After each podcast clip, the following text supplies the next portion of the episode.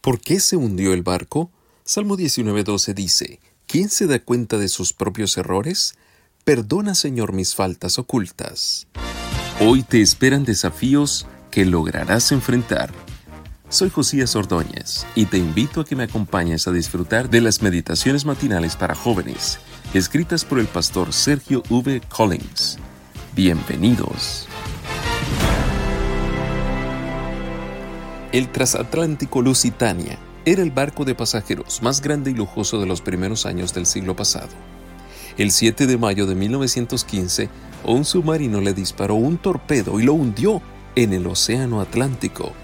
Fue frente a la costa de Irlanda. Casi 1.200 personas perdieron la vida. El impacto del torpedo produjo una segunda explosión en el interior de la nave. En solo 18 minutos, el barco se hundió sin dar tiempo para las operaciones de salvamento de los pasajeros. Durante muchos años no se supo qué había explotado en el interior de Lusitania, además del torpedo, hasta que finalmente se descubrió el documento original que describía la carga del barco. Además de la carga normal, llevaba un cargamento secreto que consistía en más de 60 toneladas de municiones de guerra que el torpedo hizo estallar.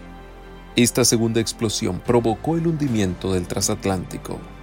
¿Y tú, albergas en tu vida materiales explosivos que podrían estallar? ¿Incurres voluntariamente en comportamientos incorrectos? ¿Mantienes en secreto ciertos actos que tu familia y tus amigos no pueden aprobar?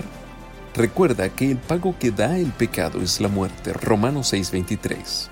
Tal vez puedas ocultar por un tiempo ese cargamento de explosivos que llevas pero tarde o temprano explotará. El sabio Salomón nos recuerda que Dios habrá de pedirnos cuentas de todos nuestros actos, sean buenos o malos, y aunque los hayamos hecho en secreto, Eclesiastes 12:14, tu carga secreta, si la tienes, saldrá a la luz en el juicio de Dios. Entonces, ¿qué le dirás a Dios? No obstante, hay un mejor camino. Si dejas que Jesús entre en la barca de tu corazón, echará fuera todo lo que destruye tu vida y llegarás a puerto seguro. Nuestro Salvador es tan poderoso que con solo una orden puede calmar las aguas del tempestuoso mar y también transformar los impulsos pecaminosos de nuestro corazón. ¿Te gustaría librarte de ese cargamento extra?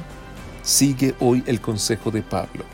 Liberémonos de todo peso y del pecado que nos asedia y fijemos la mirada en Jesús Hebreos 12, 1 al 2. Te invito a que me acompañes mañana en otra hermosa meditación. Dios te bendiga.